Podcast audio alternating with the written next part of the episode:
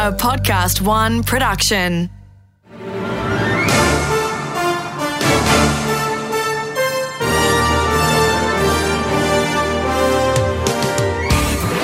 From the Inside with Peter Rix.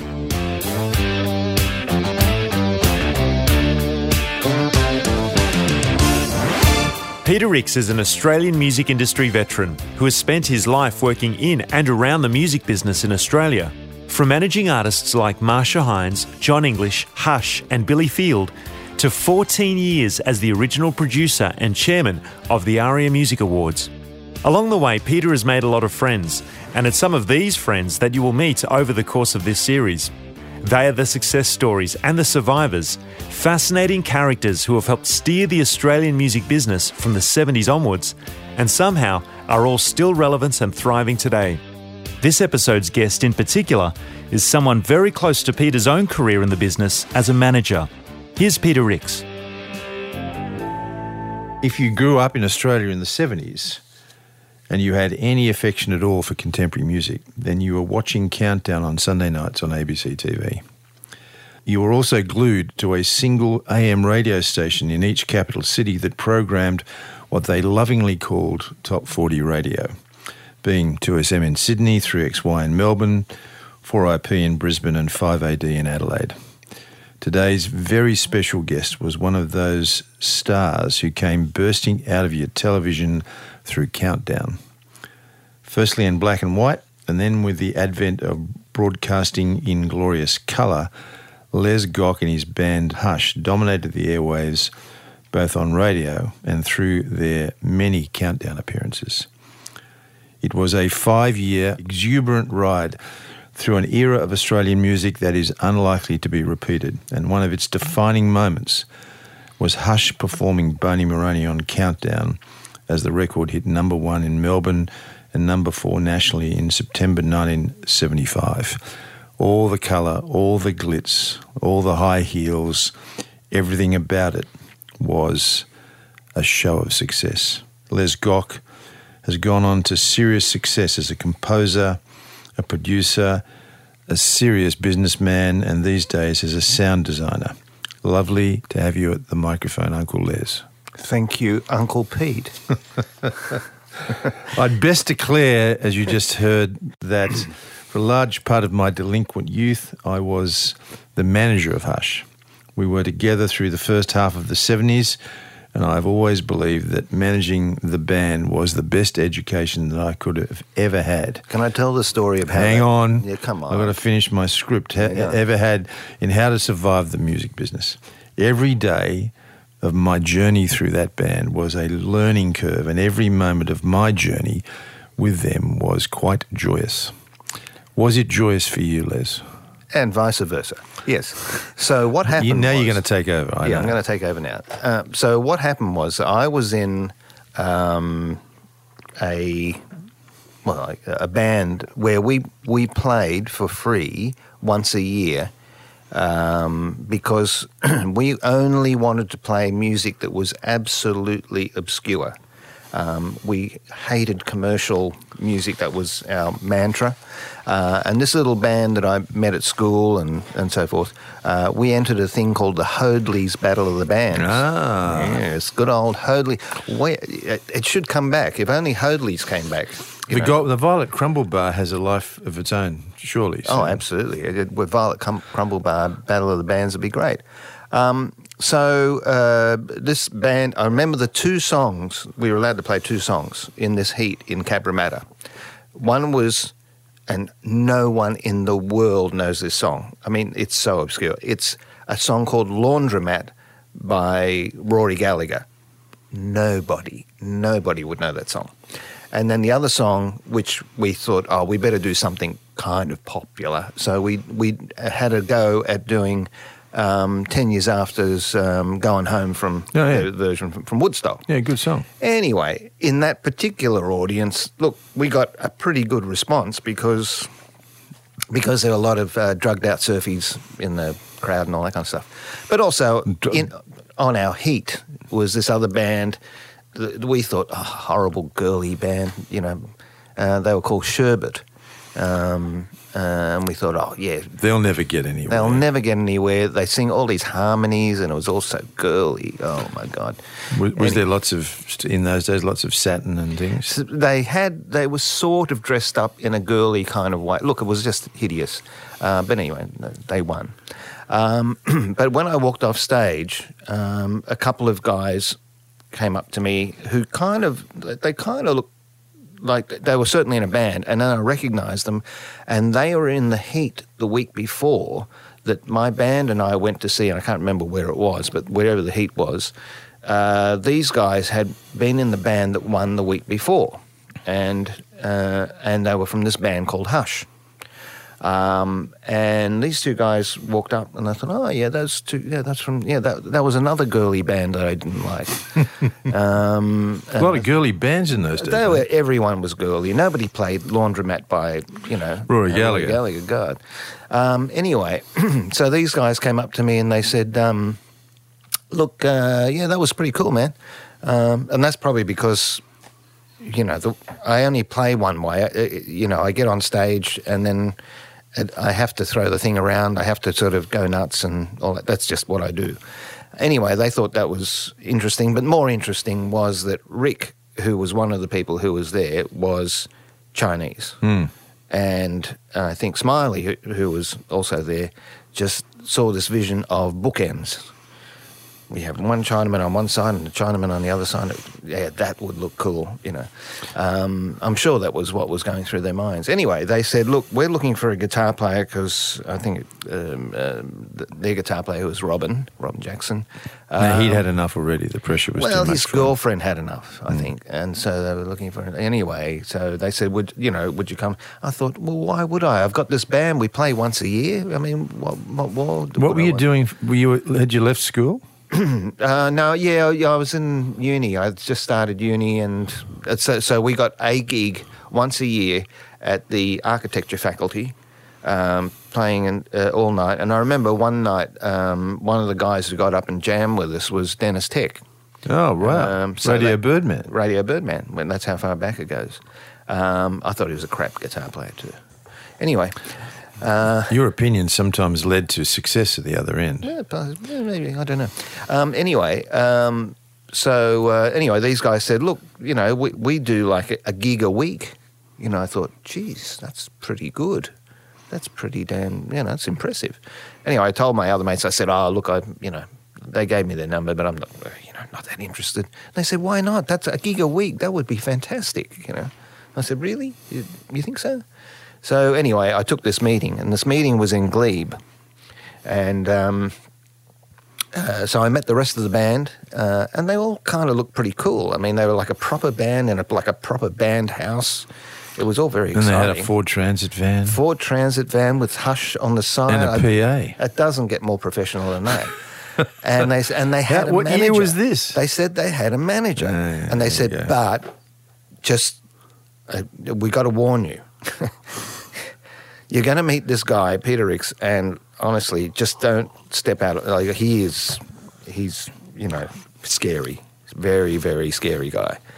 So I would like to point out I was two years older than the band, which is the only reason that So, uh, scary. but typically, and, I, and I've learned that this is was going to be the pattern from there on in. Um, he was about an hour and a half late, um, but it was was part of the keep the fans waiting trick. You know, it's like, yeah, no, Peter's on his way. He's on his way. You know, he's a busy guy. You know, he was like, I don't know, you were twenty three or something. yeah, mate, 22 probably. Yeah. yeah. Anyway, he- here comes this um, uh, man who walks in and oh, we look like a manager. He had a suit and everything, and so, so that was the first time I met you.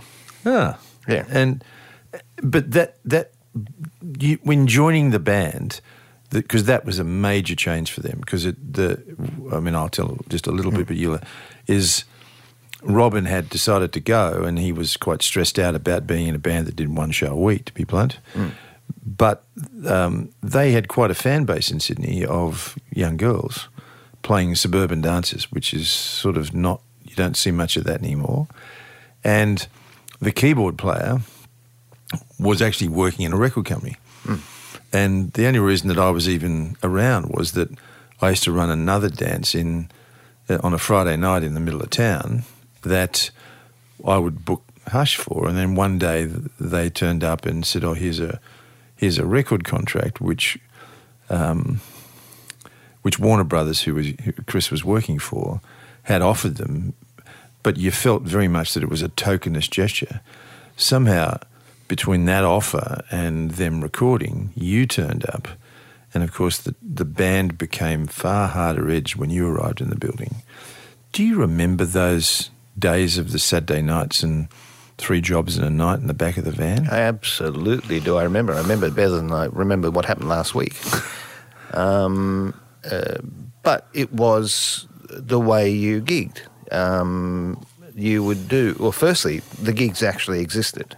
I, I, should go back a bit, I think, and correct me if I'm wrong uh, here. This is what, uh, this is uh, my understanding of the history of it, is that we were a band that had a, a, a an underage following. Um, we did make a name for ourselves in a pub, the Brighton pub, um, and what started off with about 20 or 30 people, you know, when we first started, within a month or two was 1,200 people. Uh, and they were queued around and around the block. Um, um, we, we knew we were onto something. The band was a good band. Yeah, and and and it rocked, and it, we made a massive name for ourselves uh, just in that kind of environment. We knew that we, you put us in front of an audience, doesn't matter how big it is, we know we'll do something.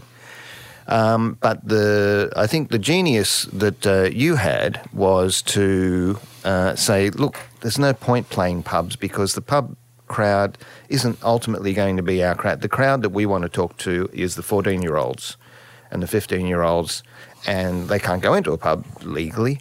So we started got playing, organising gigs at town halls, basketball stadiums, surf life saving clubs, you know, all that kind of stuff, so that we could actually get, um, um, you know, underage people there. Um, and there was no OH&S, so it's fabulous. We could do whatever we liked. well, yes.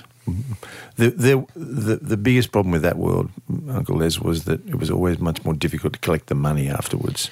Yes. In those moments. Yeah. But but the thing is that um, the genius of it, which I, you know, I've, I've often thought um, that what we did was we cut our teeth on playing not only a lot, but but on a Saturday night we would do three gigs one after the other. We would be in Curl Curl one minute, we would hop in the back That's of the right. van, swe- all sweat. Tarrant, Taren Point would have been number Then two. go to Taren Point, which we'd go, Peter, you asshole. it's, um, it's true. and then we'd go to some other gig after that in you know Cabramatt, I don't know, whatever. But the thing, the point is that these gigs existed, and not only that, every every place that we played like that seemed to have 1,500, 2,000 people, whatever it was. Les Gock.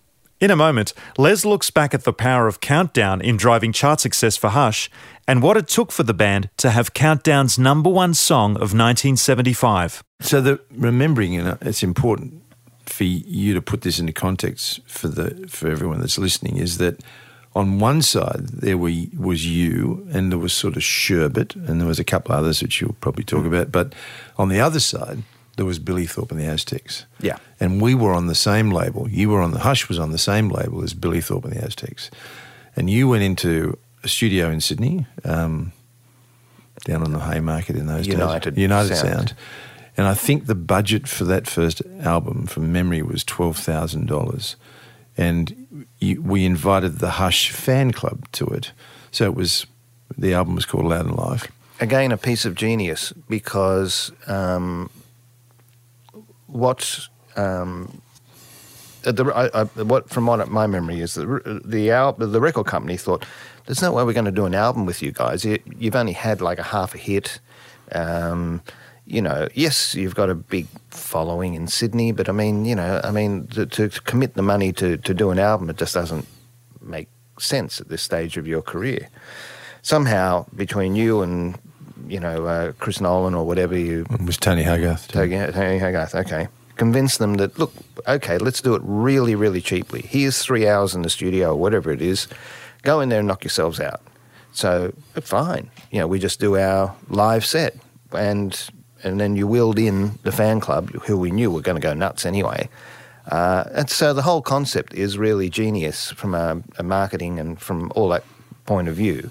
Uh, we just got up on stage and just sort of did the set once through, bang. Um, no overdubs, no anything. That's it. And, and it was called Loud and Live. And, Get the Feeling was in the middle of that there somewhere, though, wasn't it? No, I don't think it was. It was a separate um, Recording? single. Yeah, separate recording. Right. And Loud and Live was just this album on its own. The fans, anyway, it, it went gold. Um, Well, the story is that they released it, Warner Brothers, because they were believed that you weren't going to have any success. Mm. Released it the week after they released More Ass Than Class, Yeah, the right. Billy Thorpe record, yeah. and you sold more copies, Yeah. and they never forgave us. But I loved Billy, and I loved Billy at that period, and it Yeah. was much. But it was, you know, but we were heading. We were the forerunners of uh, a wave. We were the new wave heading in a different direction. It was the transition, wasn't it? It was the transition. No twenty-minute sol- solos, no drum solos, no um, you know drug crazed, you know um, denim clad, whatever. Axe-murdering Yeah, we yeah. we were we were much more um, uh, what Keith, our singer, brought out from the UK was this whole other thought. Which was we're there to entertain. We're there to get on a stage and just put on the God Almighty great show, and uh, and a part of that is getting dressed up, and a part of that is just who we are as a stage act, and certainly audience participation, all that kind of stuff. And um, we were the, the polar opposite of um, Billy and, and the whole group of people who I happen to have ad- admired as musicians, but but I knew that where we were heading was the, the new phase. And so, tell us tell, the journey into because serendipity was that Countdown arrived, and that wasn't that long after the first album, was it? No, it was um, we. Um, I think we'd started recording in Melbourne. Melbourne was the centre of the universe. Uh, It's uh, uh, it may very well, you know, the pendulum may swing back that way, but um, Sydney wasn't the centre of the universe for a number of things. Certainly, certain businesses and so forth. Uh, but the music industry, Melbourne was the centre of the universe. It had the best recording studios. It had the, you know, um, best of kind of everything. All the clubs were there. and the clubs were there, and it was the hippest, coolest. As a yeah, from from music point of view, uh, Melbourne really rocked then. So you had to go down to Melbourne and, and try and and make it, and um, hence you know I mean Countdown. It, it made a hell of a lot of sense that Countdown came from Melbourne. I think Happening Seventy and all those all came out of that. Uh, uh, that Mm. Y- yeah. And so Ross uh, Wyllie. but you couldn't uh, have a marriage uh, more suited than the advent of colour television, um, which is and and so Countdown was the beginning, you know, towards the beginning of, of that. And then you have a band like us as the forerunners, where our whole focus, our whole thing was we were outrageously dressed. Um, you originally put us into um, uh, costumes made by the opera company. And they were still kind of probably the most outrageous and the best costumes we ever had. Because these things, I, I mean, mine was a gold lame jumpsuit. There was absolutely, there was no guessing, you know, what was underneath the drum suit, You know, it was You dressed to the left, I understand. Yes, that's right. And um, and uh, with the floor to um, uh, you know arms, you know from from the arm down to the floor. Uh, um, There was a capey thing, wasn't it? no, it was just uh, like sleeves that went down to the thing, which made it absolutely impossible to play guitar. I, did, uh, I didn't care. And gold boots. And, and that was all just my outfit, you know. So they totally. I mean, from there's Billy Thorpe on stage one minute, you know, you know, and then then we walk on. And it's like, oh my god, what is that? Um, so uh, it, we were so made for countdown. We were so right for color television exploding, and um, the, the marriage couldn't have been more perfect. And that's why I guess we were successful. So, what did that do for the band's journey, like live performance career? um, okay, here are here are the facts and figures. This is um, uh, how I. Um, because I, I think of things like this, you know. Yeah. Um, I know, Les. yes, I- that's right. You, You're a ponderer, I yeah, that's know. right. I'm a ponderer. Um, we played, you know, successfully. We, you know, we might uh, play to, um, you know, a thousand, two thousand people a night would be, you know, fantastic, and do a couple hundred shows or whatever. That's a lot of people. Um, but one appearance on Countdown back then, and this is when the population was about 15 million in Australia, or you know thereabouts. Um, the the show was so huge, and because it was played on the Sunday and then repeated on the Saturday, you would be effectively playing to three million people in Australia in a week. That would be like twice the size of um, the opening of the Olympic Games audience if you like. Um, it's massive. It would take us, it, I figured it would take us at least 10 years to play that many people, and we were doing it in one week. Um, that's what um, it did for us. It meant that right, and, and because the ABC is right across the country in all the country towns and so forth, we were as famous in Oodnadatta as we were in Syd- Sydney. yeah, Sydney, as in you know um, Manjimup or wherever. We could go anywhere in the country, and they knew who we were, and they couldn't wait for us to, to get there. Um, that's what it did. We were we're a, a band that was uh, cut our teeth playing live. That's all we know. You know, that's what we were great at, um, putting on a great show. So. You put us in front of an audience anywhere in the country, and we could travel anywhere in the country. They knew who we were. Um, um, it was just uh, um, you know incredible success one after the other. So then, somehow in the middle of this madness, because it, it sort of was a bit mad, along came Robbie Porter and a, ser- a series of seriously big hits. Did that change the band at all? Did it the balance, the chemistry in the band, or was it just too busy to worry about? Did Robbie change the band, or well, the, the the- the- well, Robbie became the producer of well, let, let me talk about Robbie. yeah. Yeah, okay. Uh, because Robbie's a really interesting guy. His name was Rob E.G. in the the fifties. He was had, and he'll regale you with you know how many number one records he had. Fifty-five days of Peking. 50, well, and he had Jezebel or whatever the Yeah. songs were. Uh, they were all pretty corny and all that kind of stuff. Anyway, they were number one records.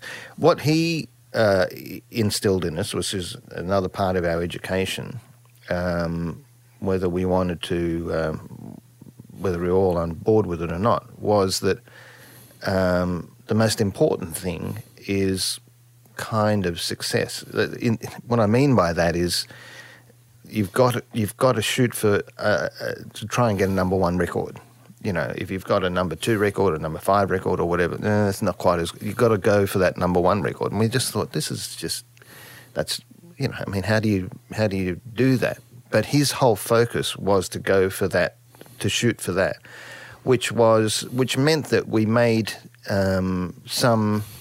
Uh, uh, creative decisions that, that we thought were mm, we weren't that happy with. Yeah, it was just my question, really. Yeah, and so Boney Maroney was one of those um, uh, creative uh, decisions that were made by Robbie, who said, uh, "I think you should record this song. It'll be a huge record." And he played us the song, and it was uh written in the fifties by. Larry Williams, uh, and we'd never heard of the song before. Um, he'd had uh, Daddy Cool record it beforehand, uh, and he thought it was going to be a big hit. Then it wasn't. Um, and so we just thought, oh, this what a daggy song. It's just you know, but we, you know, he was he ran the record company. He was our producer. He said, look, just have a go. So I came up with the arrangement that is the one that you heard. You hear now. I just thought, well, I'll try and rock it up a bit. I'll try and give it a bit of our flavour. he thought it was brilliant. We recorded it, and for six months, nothing happened. Um, I remember. yeah, and we were just sitting there going, "Oh my God, what have we done?" Anyway, uh, we performed it on Countdown, and like straight away, that performance just it just the, end of that year, 1975, it was the Countdown number one record of the year, um, above ABBA and above Sherbet and above Skyhooks or whatever else was around. Uh, so unbelievable. So there's a lot of lessons to be learnt in that. Um, uh, just understanding, uh, and and Robbie's not you know the world's most lovable person, um, but but he had there was a lot to be learnt. There was a lot in in all that. If you just sort of strip away everything else, you just sort of go, mm, I, I'll take that one on board. I'll I'll I'll try and learn from that. And Glad All Over was a good follow up too, wasn't it? Yeah, Glad All Over was great. Um, we again, it was just taking uh, another song and just giving it a totally, you know, never heard before arrangement of it, uh, which just sort of suited us, and uh, and so that was that was great. Um, but then the band started changing after that. What changed? Well, um, we, it, it was really to do with Keith. Um, Keith um was um, who was the the person who you could put in front of a thousand kids. You could put in front of twenty thousand um, in at the Canberra Day Festival. You could put in front of two hundred thousand at the um, you know uh, concert of the decade, and it wouldn't matter.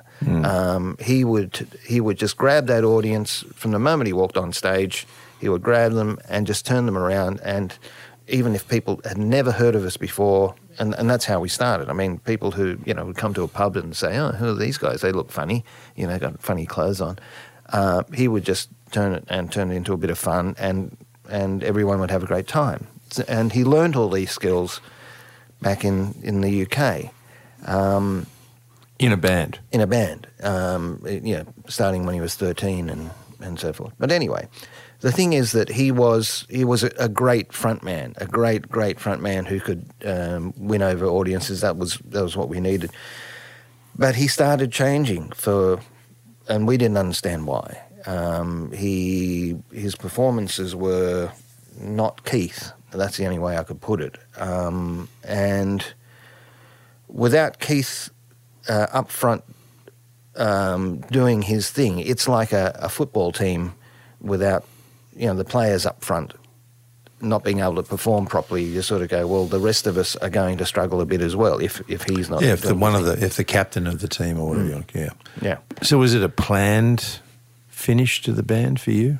Oh, for me, um, uh, yes, in a way. Um, what um, Keith had already it was it was very difficult. Keith, uh, and we didn't realise till years later that it was an illness that Keith had um, uh, that caused it. It was, you know, but back then it was we didn't know what was going on. Yeah, what's wrong with you, mate? Um, and so we had one more album that we were committed to do, which we did, and it was kind of our more adult album, if you like. A prophetic title. Yes, prophetic. Uh, no, nothing uh, stays the same forever, which was um, uh, which is a great um, title. Uh, and uh, the, the but during the recording of this, which was down in Melbourne at uh, uh, TCS Studios in Melbourne. Uh, one day, I we arrived at the studio, and, and remember we, we had we were playing to lots of people and had number one records and all that, but um, I remember looking out into the car park, and a a, a, a muso drove in, but he had like a, a brand new silver Alfa Romeo, and he was uh, the keyboard player, um, one of the keyboard players in the bootleg band. Now the bootleg band were nowhere near as successful as we were. They played to hardly any people, and you know they they had a couple of hits, but that was about it.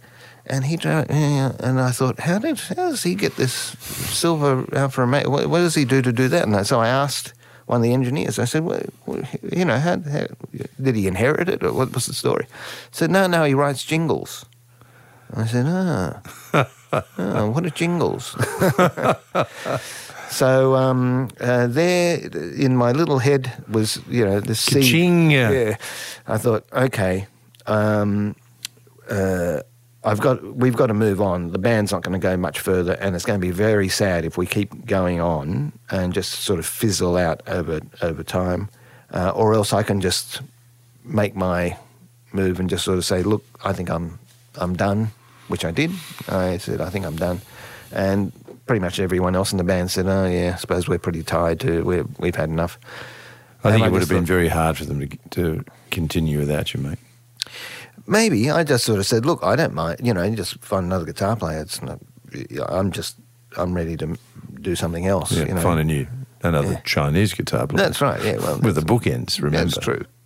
This is Peter Rix's conversation with member of 70s group Hush and more recently composer, producer, and sound designer Les Gock.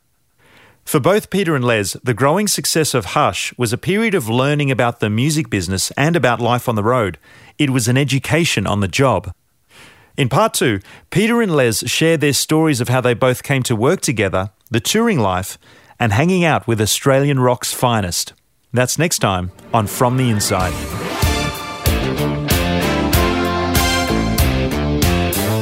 From the Inside is recorded in the studios of Podcast One.